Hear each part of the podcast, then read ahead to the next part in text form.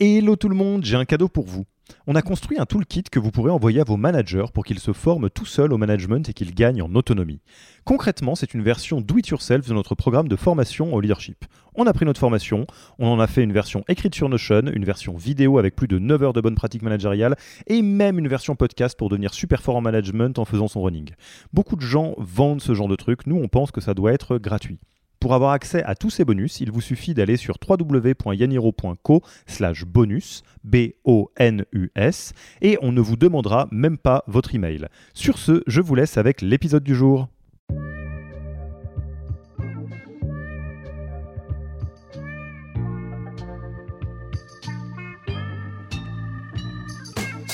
Bonjour et bienvenue dans le podcast du Human Factor. Je m'appelle Alexis Eve et tous les mercredis, je vais à la rencontre des startups les plus véloces pour rentrer en détail dans les bonnes pratiques RH qui leur permettent de faire du facteur humain un levier de croissance plutôt qu'un risque.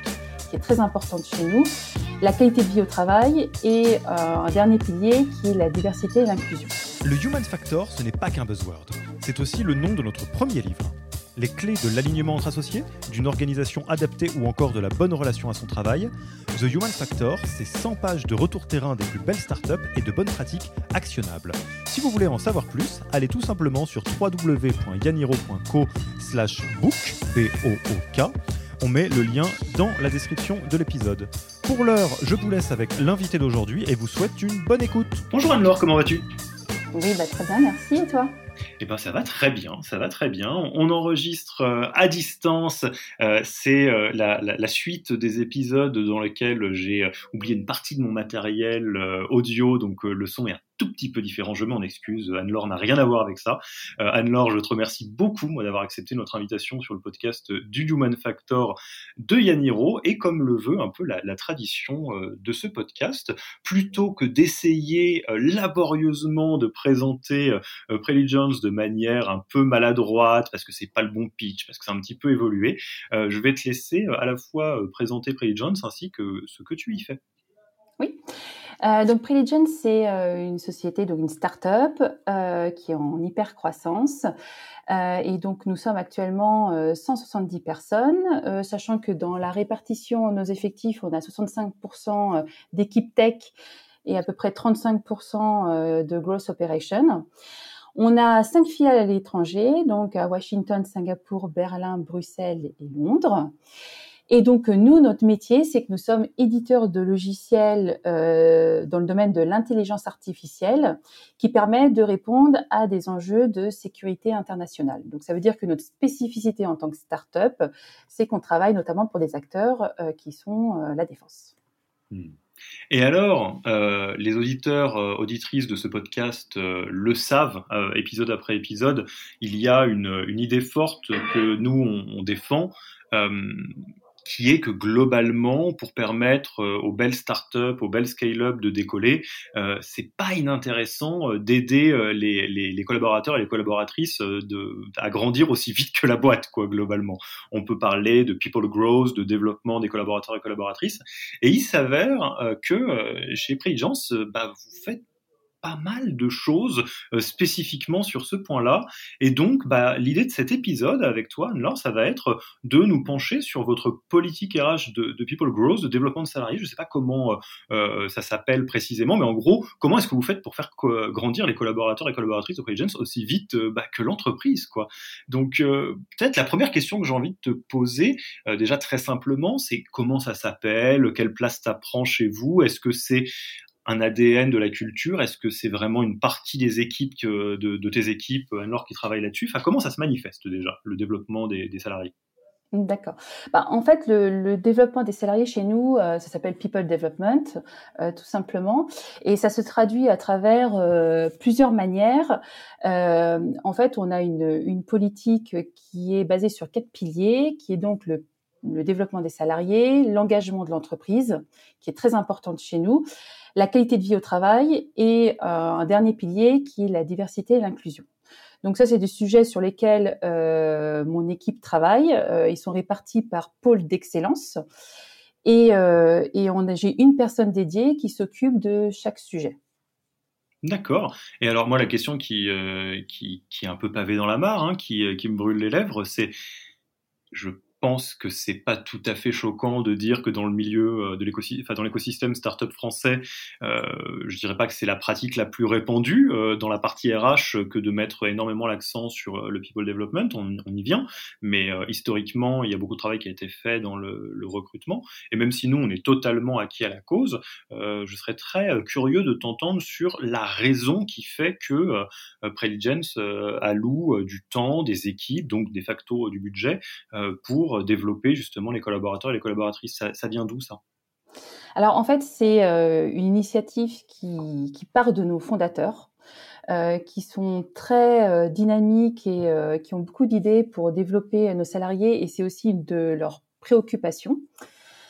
Donc nous, derrière, ça s'est matérialisé sur euh, un certain nombre de sujets, euh, comme par exemple la formation, où nous avons 100% de nos salariés qui ont accès à la formation grâce à un budget important et aussi à la mise en place d'outils de learning gérés par notre euh, People Development and Learning Manager. Donc ça, c'est un premier point. Euh, donc on a une, une, une personne dédiée euh, à la formation. Et euh, dans ce cadre-là, euh, dans et dans le cadre de notre hyper croissance, on a mis un plan d'accompagnement spécifique euh, de tous les managers euh, avec un plan d'accompagnement euh, vraiment avec sur la thématique du management. Donc tous les toutes les strates managériales, que ce soit manager, que ce soit head of, que ce soit directeur, que ce soit VP chez nous, et même les fondateurs, sont accompagnés par des par des coachs. Hmm. Et alors bon, tu t'en doutes, hein, on est largement, je te disais, d'accord avec ce que tu viens de dire, forcément, c'est euh, là une des raisons d'être principales de Yaniro, mais euh, je, je, je, serais vraiment très euh, intéressé de, de voir comment est-ce que vous, vous mettriez des mots sur l'importance, au-delà même des, des, des, piliers de, travail, euh, de l'importance qu'a le people development? Pourquoi est-ce que, euh, que ce soit au niveau des fondateurs, effectivement, j'ai bien compris que c'est quelque chose qui euh, est là, très présent depuis le début, ou même de ton côté, qui est un peu chef d'orchestre de, tout ça. c'est quoi la, la, la valeur du people development? Si je suis un tout petit peu provoque pour des startups qui n'ont pas ça ou qui ne mettent pas vraiment ces ces, j'allais dire, ces initiatives en place. Pourquoi est-ce qu'on ferait ça? Pourquoi est-ce qu'on allouerait autant de budget, de temps, d'efforts euh, sur ces sujets-là? Euh, bah parce que nous, on a, on a notre retour euh, d'expérience maintenant de, parce qu'on a quand même intégré 100 personnes en moins de 10 mois cette dernière année. on a la chance d'avoir quand même un turnover qui est de moins de 5% quand le marché tech affiche à peu près 15% et on a un niveau de productivité qui nous permet d'avoir une croissance à deux chiffres. Donc on a quand même des résultats qui sont là euh, et qui montrent que euh, ce premier pilier, parce qu'on en a d'autres, euh, ce premier pilier de d'accompagnement euh, de, de notre strat managériale est un est un facteur euh, euh, de, sur le fait qu'on ait de la croissance et qu'on, qu'on, que les salariés et que les, y compris euh, les, les, managers ont leur place euh, dans notre organisation et soient formés et euh, comme nous sommes dans l'IA, euh, on a permettre d'avoir les formations euh, pour euh, qui sont adéquates quand on est dans un secteur comme nous qui est ultra innovant. Hmm. Et, pareil, toujours par curiosité, est-ce que c'est quelque chose qui est présent depuis très longtemps, euh, voire le début euh, chez Preligence, ou c'est quelque chose euh, qui s'est construit avec les euh, années plus précisément et euh, que vous avez apporté comme réponse justement à la très forte croissance de l'entreprise ces derniers temps? Alors, Là, pour le coup, c'est plus quelque chose que on a fait au moment où on a eu cette vague de recrutement suite à notre levée de fonds, notre série A qui a été euh, qui a été conséquente. On s'est dit bon voilà, on va intégrer, on a un plan de recrutement sans personne. Comment fait-on? Comment on structure? Euh, Voilà, un peu, euh, un peu. On se dit mince, on va faire comment? Là, attention, il y a une vague de, de, de, nouveaux salariés qui va arriver. Donc, comment on les onboard? Euh, Comment on, on, va, on va les mettre dans l'organisation? Comment on va transmettre notre culture? Enfin, Voilà, il y a eu un, il y a eu beaucoup de sujets qui, qui, qui ont émergé à ce moment. Et, et donc, notre, euh, quand on a réfléchi avec les fondateurs et l'équipe RH, on s'est dit bah en fait, c'est euh, nos premiers relais, ça va être les managers.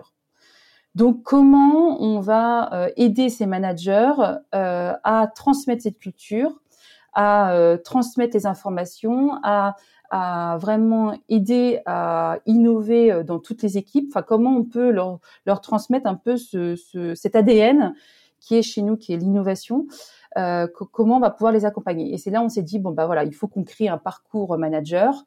Euh, et, euh, et, donc est partie euh, l'idée de, de, construire tout ce parcours qui est actuellement en, place dans notre structure.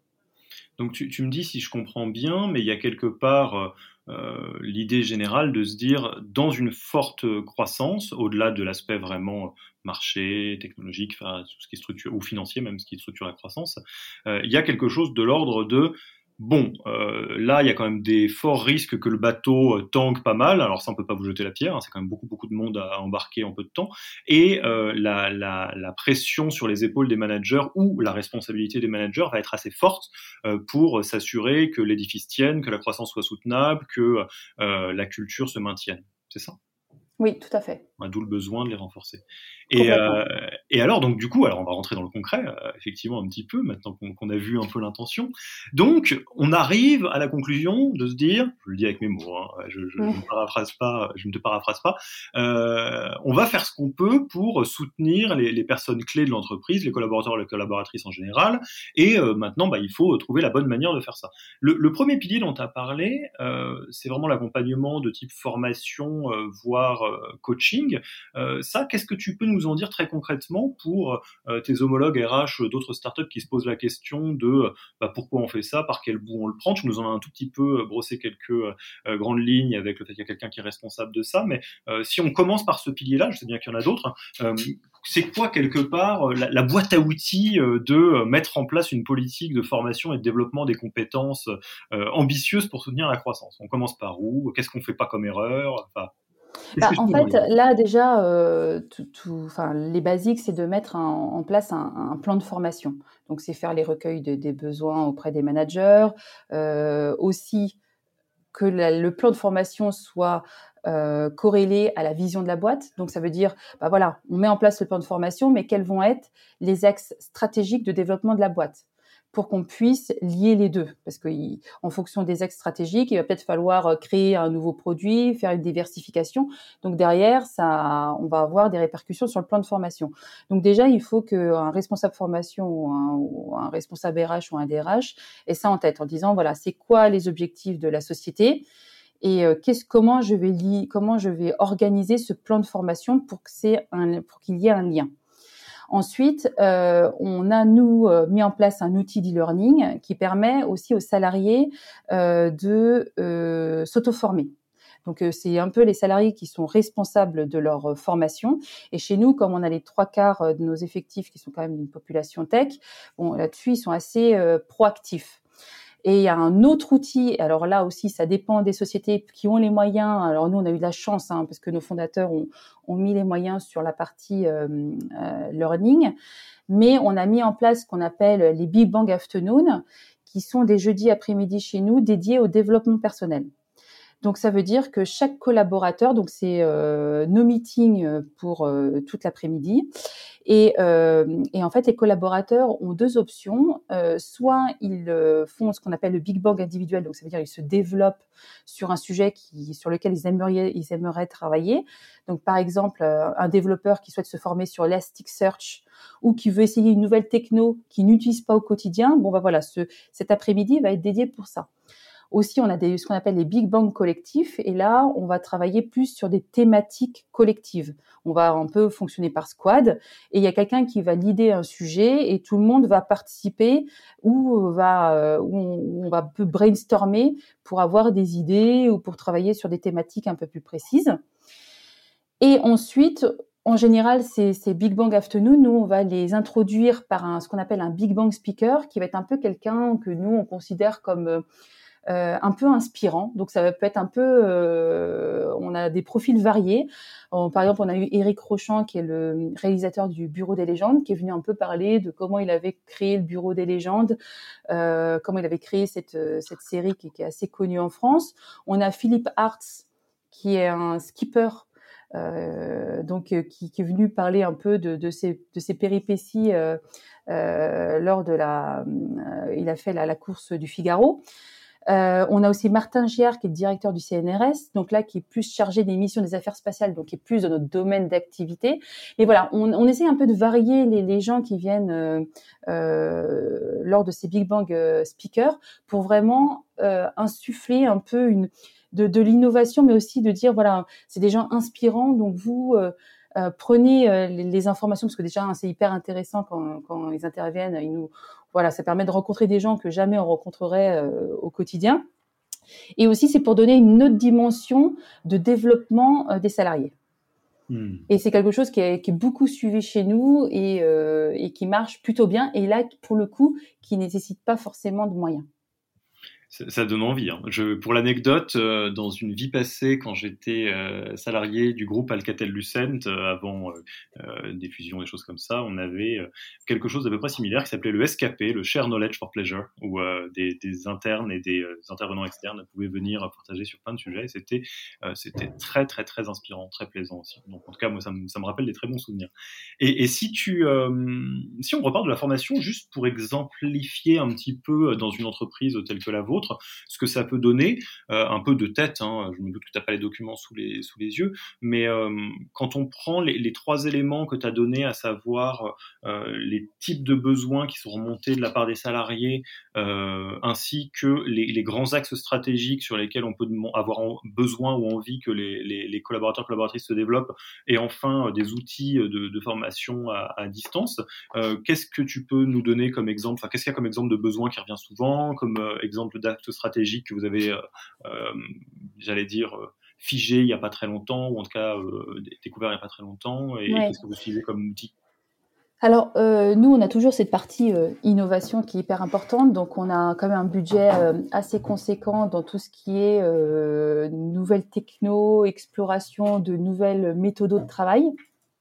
Donc, ça, c'est beaucoup demandé.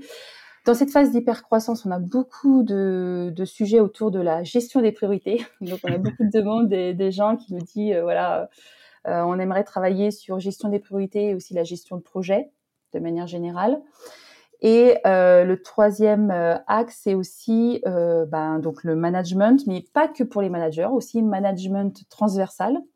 Donc ça, c'est aussi quelque chose qui est assez demandé. Et euh, enfin, donc on a le management euh, pour les managers. Et euh, là, management pour les managers, une, thématique qui revient souvent et moi je trouve qui est super intéressante à traiter avec eux, c'est manager dans l'incertitude. Mmh. Ça, c'est quelque chose qui est hyper compliqué pour quelqu'un qui est en, qui dans une société qui est en train de scaler. Euh, parce que bah, des fois on a euh, voilà on travaille sur un produit et puis on décide de changer de produit, on, on dépriorise euh, les, les, sujets sur lesquels on travaille, on change la vision produit en cours de route, voilà donc c'est pas forcément des itérations qui sont qui sont qui sont stables, ça, ça peut changer à tout moment. Donc il y a beaucoup d'agilité à avoir du côté du manager. Et c'est vrai que ça c'est une thématique qui revient assez souvent et, euh, et que j'ai retrouvé dans toutes les sociétés que j'ai accompagnées euh, dans le cadre de levée de fonds où les managers euh, vraiment avaient besoin de ce, ce type de thématique pour les aider vraiment à avoir des outils pour gérer une hypercroissance de leur point de vue. Quoi ce qui, est juste pour l'anecdote, ce qui est assez euh, drôle, enfin, je sais pas si c'est drôle, mais en tout cas, nous, ça nous a surpris, euh, vu de notre fenêtre, euh, c'est que sur les sujets de management dans l'incertitude, on s'est rendu compte qu'en réalité, les environnements de crise, je pense à la crise du Covid qu'on a tous traversé, et l'hypercroissance ont les mêmes effets sur les équipes. C'est un effet de chamboulement qui est très fort, de transformation qui est assez euh, rythmé et euh, donc effectivement manager dans l'incertitude on peut considérer que l'hypercroissance au-delà euh, du côté un peu glamour que ça peut avoir parfois est un très très bel environnement d'incertitude on va dire. Donc J'interromps l'épisode une petite seconde pour vous rappeler que si vous voulez envoyer à vos managers la version Do It Yourself de notre formation en management, il vous suffit d'aller sur www.yaniro.co slash bonus, B-O-N-U-S. Sur ce lien, vous trouverez gratuitement toute notre formation en version vidéo, podcast et la boîte à outils du management Notion qui était jusqu'alors réservée aux managers conformés. On n'aime pas vendre des secrets, on préfère vous les offrir et parier que vous bosserez avec nous si vous voulez les implémenter plus vite. Sur ce, retour à l'épisode. Ça, c'est effectivement un, premier pilier. je vois bien que vous l'avez bien travaillé et qui, comme tu disais, il y a quelqu'un qui est responsable de ça faire grandir les, collaborateurs collaboratrices de, collaboratrices de Preligence, euh, au-delà, indépendamment de la formation, du coaching, vraiment de, cet accompagnement, euh, ça passe par quoi d'autre chez vous? Bah, ça passe aussi par euh, toutes les évaluations RH, où, comme tu l'as introduit, on a travaillé bien sûr sur les valeurs de la société. Et donc sur lequel on, s'est basé pour déterminer l'évaluation de, de, nos soft skills, mais aussi on a mis en place très rapidement la culture du feedback. Ça, c'est quelque chose sur lequel on a, on a beaucoup travaillé et que moi, j'avais déjà travaillé par le passé euh, dans mes autres expériences. Et c'est quelque chose qui marche plutôt très bien, euh, qui là aussi nécessite pas forcément de coûts. Euh, pour les sociétés qui n'ont pas forcément de moyens. Euh, c'est quelque chose qui est vraiment euh, un ROI hyper efficace et notamment quand on en parle avec les, les, les collaborateurs qu'on a onboardés récemment, souvent on nous dit mais franchement c'est génial la culture du feedback, on découvre on découvre ce, on découvre cela et ils trouvent ça super intéressant et, et, euh, et toujours euh, dans un esprit de co-construction qui est vraiment ce qui nous anime, nous côté RH. Il faut savoir que tous nos process RH sont co-construits. Donc, c'est-à-dire que tout ce qui est euh, les, les, valeurs, on a fait, on a travaillé sur un workshop à l'échelle de toute l'entreprise. Les soft skills, on a fait des workshops également avec les, les collaborateurs, mais aussi avec les managers. Et pour la culture du feedback, donc nous, on est parti en disant voilà, qu'est-ce qu'on attend d'un manager chez Preligence Et là aussi, on a co-construit euh, les cinq piliers pour nous qui sont importants en termes d'évaluation du manager. Euh, avec euh, des équipes, donc des, contributeurs individuels, mais également des strates de, de managers head-off et l'équipe de direction. Donc ça, ça a été un super travail de co-construction avec tout le monde et euh, qui a plutôt euh, bien euh, marché. Et de ce fait, dans nos évaluations, c'est quelque chose qui est qui est suivi et qui est plutôt bien perçu par et les managers parce que ça peut être aussi être un stress pour le manager la culture du feedback parce que c'est quand même le collaborateur euh, qui, évalue le manager.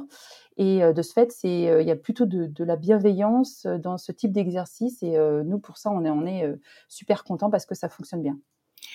Et, dans, le vécu de la mise en place de cette culture du, feedback, ou plutôt le fait de favoriser cette culture du feedback, ou de la rendre tangible, par comment vous comment vous y êtes pris, j'allais dire, pour euh, vous assurer euh, que toutes les tous les membres de Preligence puissent se sentir outillés là-dessus. J'imagine que ça passe par les outils à proprement parler qui favorisent le feedback. Tu parlais des entretiens, mais est-ce que j'allais dire vous formez, vous sensibilisez? Est-ce que c'est tes équipes qui font un travail en onboarding quand il y a des nouveaux pour leur dire bah, by the way, on a une culture du feedback, ça se passe par par, ça ça ça.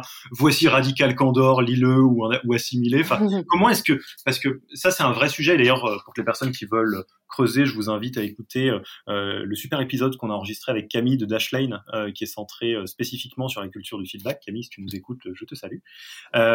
et mais mettre en place une culture, même si c'est effectivement pas forcément très coûteux en termes de budget, ça peut être un peu difficile. Donc, je serais très curieux de savoir comment vous y êtes pris. Bah, en fait, euh, nous, on a plusieurs étapes. Effectivement, dans, notre, euh, dans nos sessions d'onboarding, euh, quand un salarié, peu importe qu'il soit manager ou, contributeur individuel, passe par une session qu'on appelle immersion culture. Donc là, on va vraiment transmettre toute la culture de la société pendant ces, deux heures. Et notamment, on va aborder la culture du feedback. On va leur expliquer comment eux, déjà, en tant que salariés, vont être évalués dans notre structure et deuxièmement, comment eux, après, ils vont évaluer leur manager. Donc effectivement, alors autant chez Preligion, j'ai pas eu euh, des petits warnings des managers qui étaient un peu anxieux en disant oh là là comment ça va se passer euh, et puis avoir un peu de d'angoisse à l'idée de, de, de, mettre ce type de d'outils en place. Mais dans mes autres structures, j'ai déjà rencontré une fois ce sujet où les gens nous disent on va se faire canarder par par les salariés qui vont être mécontents et ça va être un moment dur à passer. Donc ça, effectivement, euh, pour éviter ce point, ça passe aussi par de la communication RH. Donc nous, on a cette phase de, pendant en onboarding où on explique la démarche euh, à tous les salariés.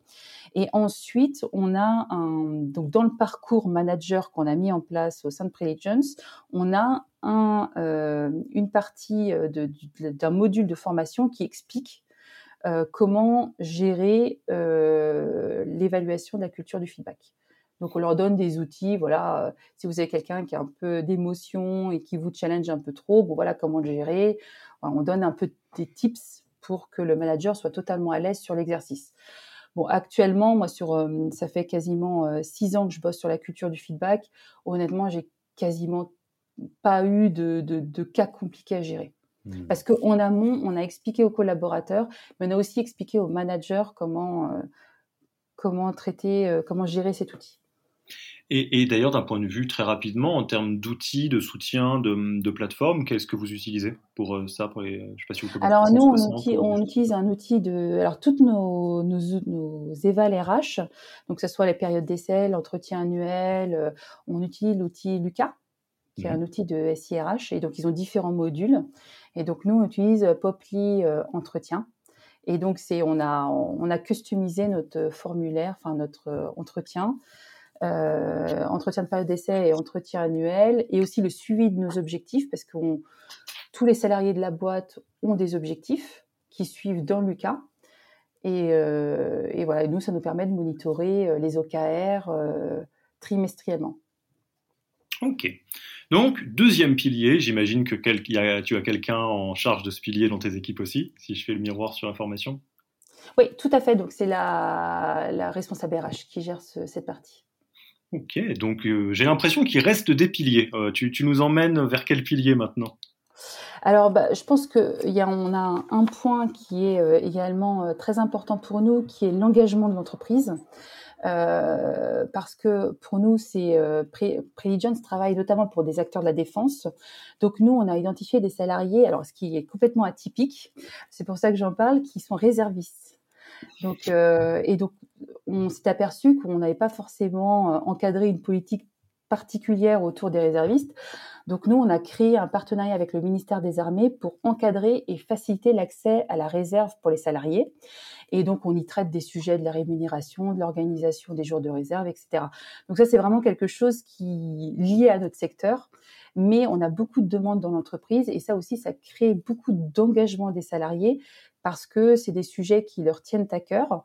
Et donc nous, on a, on a mis une, politique en place pour vraiment les aider à, à, continuer à faire ce, ce, type de réserve qui pour eux sont, enfin, ils adorent, euh, ils adorent cette thématique.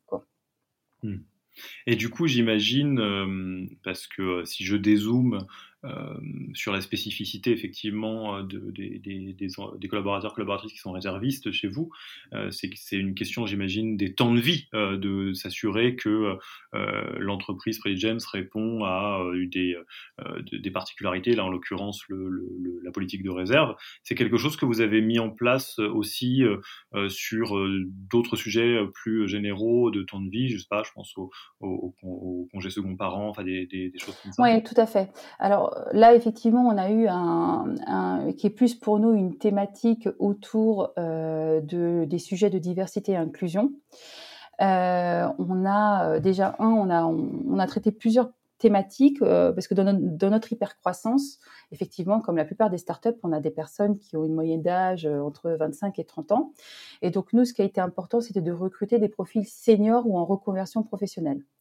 Donc, on a eu déjà ce premier sujet, parce que je sais que c'est un sujet en ce moment qui est en train de sortir dans les startups, le fait qu'il y a un peu de, discrimination sur les plus de 45 ans qui ont après ont du mal à trouver du job, euh, des jobs dans les startups. Donc, nous, c'est un sujet qu'on a déjà anticipé, mais parce que nous, on a eu besoin de, et euh, parce qu'on le sait par les sociétés euh, qu'on a déjà fait par le passé, que ce soit les fondateurs ou, ou moi-même, qu'on a vraiment besoin dans une hypercroissance de mettre des personnes un peu plus seniors pour encadrer et pour accompagner euh, le scaling d'une société.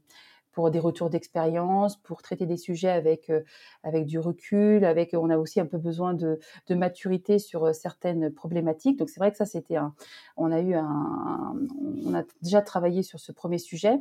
Et puis ensuite on a eu ce que ce que tu disais, c'était de d'avoir une squad sur lequel on a travaillé pendant un jeudi après-midi, une squad Gender Equality. Et effectivement, au moment où je suis arrivée chez Preligence, chez nous, on a mis en place le congé second parent, euh, qui nous euh, équivaut au congé maternité post-naissance. Donc ça veut dire que euh, la maman elle a, elle a 10 semaines de congé mater légaux après la naissance du bébé, ben nous on a calé toute notre politique à partir de ce moment-là. Donc ça veut dire que chez nous, un second parent a exactement le même nombre de jours, enfin le même nombre de semaines qu'une qu'une maman lors d'un congé maternité post-naissance. D'accord. Ça c'est vraiment donc là nous on est au-dessus du un mois là parce qu'on est on est sur un bébé c'est là on a on a un, un collègue qui va avoir des jumeaux donc il va avoir 22 semaines euh, de, de congés second parent avec un maintien de sa rémunération. Et, et d'ailleurs, alors je, vais faire, tu, tu me pardonneras, hein, je fais des, des, connexions avec d'autres épisodes du podcast parce que ça, ça me permet d'approfondir certains sujets euh, sans que l'épisode dure 6 heures, même si j'adorerais en faire plein, plein de, mm-hmm. des épisodes très très longs. Euh, je vous invite à écouter l'épisode qu'on a fait avec Pauline Bergeret, euh, anciennement d'Algolia, euh, sur diversité et inclusion, euh, euh, notamment pour savoir qu'est-ce qui peut être fait sur ces sujets, que vous soyez déjà bien en avance sur le sujet ou un tout petit peu en retard peut-être. Enfin, un peu ce qu'on fait étape 1, étape 2, étape 3, et évidemment le, le congé second parent, c'est quand même, c'est je trouve ça fantastique hein, que, que, les entreprises puissent se pencher là-dessus, et, et, la diversité et l'inclusion au-delà du genre, mais sur notamment les générations, des profils effectivement plus expérimentés, c'est euh, effectivement, c'est assez euh, chouette aussi. Dans, dans, et pareil, je te repose la même question, mais je pense que j'ai la réponse. Donc, tu as quelqu'un qui pilote euh, l'aspect diversité et inclusion dans tes équipes? Oui, tout à fait. Euh, là, pour cette partie, alors l'avantage c'est que comme on co-construit, nous à chaque fois dans notre dans nos équipes, on ouvre les sujets. Euh, donc là, comme c'est des, des, sujets liés à notre politique RSE, euh, étant donné dans mon équipe, j'ai trois managers. Là, c'est la responsable RH et la responsable euh, People Development qui ont pris ce sujet euh, pour le traiter en interne et monter des squads. Euh, parce que nous, on part du principe qu'on est là un peu pour guider, mais en fait, les squads, c'est pas forcément un RH qui pilote. Ça peut être un salarié. Il suffit qu'il y ait quelqu'un qui nous dit, voilà, par, exemple, on a une autre squad, on a une squad écologie. Ce sont que des salariés qui la lead et qui présentent au CODIR les actions de développement et ce sur quoi ils veulent travailler. On a aussi une squad euh, qui travaille sur des algorithmes pour les mettre à disposition d'ONG. Euh, donc ça, c'est aussi euh, l'idée par des salariés. Et là, en fonction du gender, enfin de la squad gender equality, il y a des thématiques qui sont l'idée par des salariés. Donc là, en fait, c'est, c'est, euh, on va dire, c'est le pôle RH, enfin, la responsable RH ou la people development qui, qui gère euh, le, le, sujet, mais la responsabilité, le lead, ça, ce n'est pas forcément RH. D'accord, avec le vrai fonctionnement de squad à la Spotify qu'on peut trouver dans des équipes techniques. Oui, tout à fait. D'accord. Donc là, oui, pour le coup, effectivement, tu as euh, euh, des membres de ton équipe qui sont, euh, euh j'allais dire, impliqués, mais dans les squads au même titre que d'autres collaborateurs, d'autres collaboratrices sur ces trois sujets. Là, je parlais d'écologie, tu parlais de diversité et inclusion, et donc l'intelligence artificielle au service d'ONG, c'est ça, si je comprends bien? Oui, c'est ça. C'est qu'en fait, les algos que nous on développe, euh, on les met à disposition, par exemple, euh, pour euh, de la, une ONG qui est spécialisée dans la pêche illégale en haute mer, par exemple, pour détecter les bateaux qui pêchent illégalement. Donc voilà, donc c'est comme nous, on a développé des algos qui fonctionnent, ben, on peut les mettre aussi à contribution d'ONG qui n'ont qui ont pas forcément une R&D qui travaille dessus, quoi. Et, et, alors là, est-ce que je me suis emmêlé les pinceaux ou est-ce qu'il nous reste un pilier dont on n'a pas encore parlé? Oui, tout à fait. Bah, il y a la qualité de vie au travail qui pour nous est un élément euh, essentiel euh, et qui est également quelque chose qui est important pour nos fondateurs. Euh, c'est donc la, tout ce qui tourne autour du care. Donc ça, le care, c'est hyper important pour nous. Euh, donc on l'a mis en place plusieurs outils dans la société, notamment la plateforme MocaCare, donc qui est un peu connue dans le monde des startups. Ouais, euh, mais nous, au moment du confinement, on l'a mise en place et c'est vrai que ça a été ça a été un super succès parce que dans un contexte un peu particulier, ça a permis de donner accès à des coachs de vie ou à des psychologues. Et nous, Preligion, sont financés les quatre premières séances à 100%. Euh, donc c'est vrai que ça permis à des gens qui pouvaient être en, en difficulté d'avoir accès à, à, des psychologues. Puis souvent, on n'a pas cette démarche qu'on explique, on n'a pas la démarche d'aller sur Doctolib. Euh, c'est donc euh, c'est vrai que d'avoir déjà des quatre séances qui sont financées, ils, ont juste à s'enregistrer sur la plateforme et en fonction euh, ben, du sujet qu'ils souhaitent traiter, ils ont un catalogue de personnes qui peuvent les aider. Donc c'est vrai que c'est euh, c'est quelque chose de, de super accessible et qui a eu beaucoup de succès chez nous.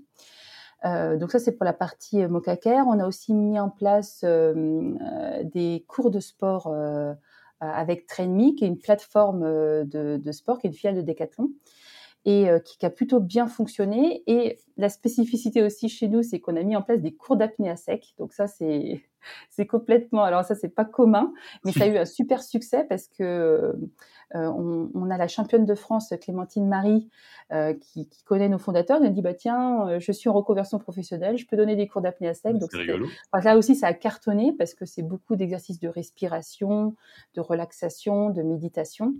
Donc ça, c'est des cours qui ont, vraiment eu un super succès. Et puis enfin, on a aussi travaillé un peu comme tout le monde euh, pendant le confinement sur notre politique de télétravail hybride pour de manière à anticiper le retour euh, lors du, enfin, pour anticiper le retour du confinement. Et donc là, on a, on a travaillé sur, euh, voilà, si on met les salariés 100% télétravail, euh, comment ça se passe, quelles sont les modalités. Donc nous, on a déterminé un, différentes modalités où euh, les salariés peuvent faire du 100% télétravail. Ils reviennent trois jours par semaine. Euh, on a ce qu'on appelle du télétravail récurrent. Et euh, sinon, on a aussi du télétravail occasionnel parce qu'on s'est aussi aperçu un peu comme quand on a benchmarké auprès de toutes mes collègues euh, DRH de start-up, c'est qu'en fait, il y a quand même beaucoup de gens qui voulaient revenir au travail. Et, euh, et, de ce fait, on n'a pas eu euh, énormément de demandes, par exemple, de 100% remote, là où tout le monde dit, vous allez voir, vous avez plein de demandes. C'était surtout les managers. Et en fait, quand on s'est concerté et qu'on a fait le benchmark auprès de mes collègues, ben, en fait, on s'est aperçu qu'on avait que 20%, entre 10 et 20% de gens qui allaient demander du 100% euh, remote. Et nous, on s'inscrit complètement là-dedans. C'est-à-dire qu'on a qu'une quinzaine de pourcents de gens qui ont demandé du 100% télétravail. Et bien souvent, ce sont des profils de développeurs qui le demandent. Et euh, sinon, tous les autres ont plutôt soit pas demandé de, de soit du télétravail occasionnel, ça veut dire un jour par-ci euh, dans le mois, ou alors ont pris le télétravail récurrent, à savoir les trois jours de télétravail par semaine. Alors, je, je vais pas faire semblant, euh, et c'est pas de la flagornerie, c'est vrai. Je trouve que vous êtes très impressionnant dans votre euh, politique et euh, je trouve que c'est beau à voir et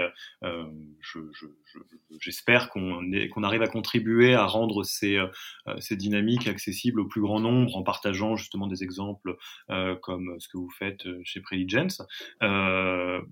c'est quoi la suite? Euh, toi, parce que du coup, il y a peut-être des gens dans ton équipe qui euh, bossent au quotidien et pour avoir la chance d'en connaître euh, certaines, bon, avec beaucoup de, de, de passion.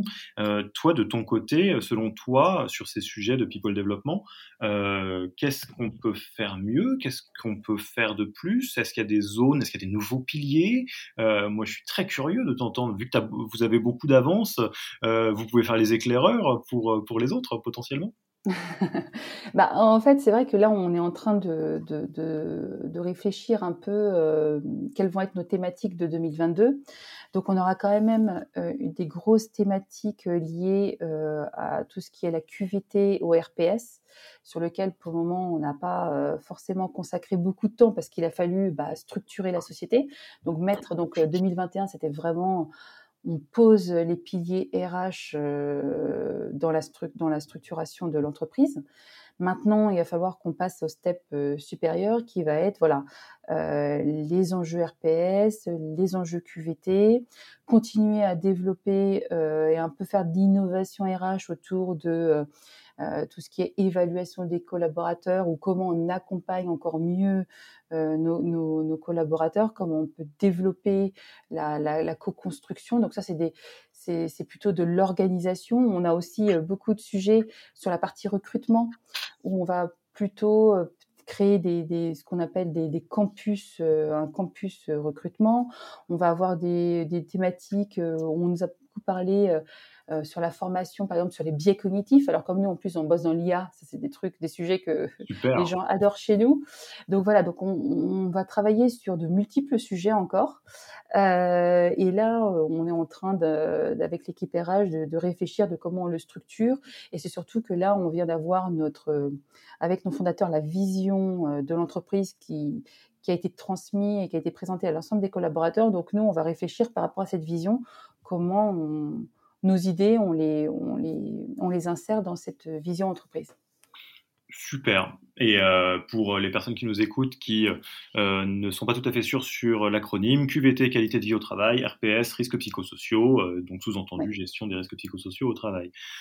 Écoute, je pense qu'on a fait un, bon tour. Alors c'est euh, façon de parler parce qu'on aurait pu en parler encore pendant très très longtemps et ça aurait été loin de, me déplaire. Mais bon, à un moment donné, euh, il va falloir passer tranquillement à la fin de l'interview. Euh, donc première question, et je, je suis sûr que euh, tu, vas avoir des personnes qui vont toquer à ta porte. si on veut échanger avec toi, où est-ce qu'on te retrouve? C'est quoi le meilleur canal pour te contacter? Oh bah, Le plus simple, c'est de me contacter via LinkedIn.